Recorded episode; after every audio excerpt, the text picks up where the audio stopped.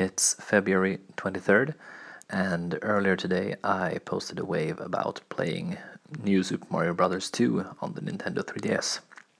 And I tagged that wave with Nintendo 3DS, and based on that tag, nobody else is talking about this console.